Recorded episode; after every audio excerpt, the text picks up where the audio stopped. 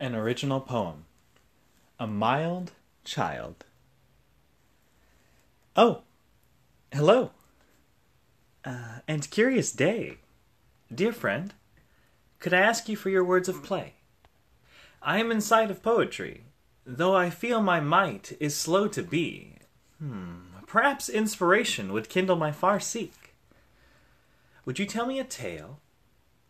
Tell me a story where you fail.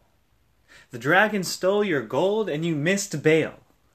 Then tell me a time when you had the grand design and all the answers were yours to find. Next, share your story of treachery, how you were outcasted, dead in the sea, and no one knew of where you could be. Then remind me, without a beat, of every new fish you did meet, how you turned your tears from fears into smiles for queers, and how your oblique skies were actually diamonds in disguise.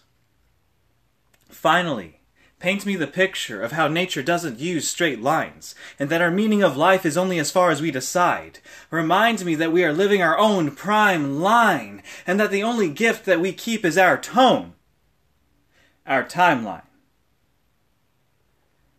Sing me the sounds of the music that you are.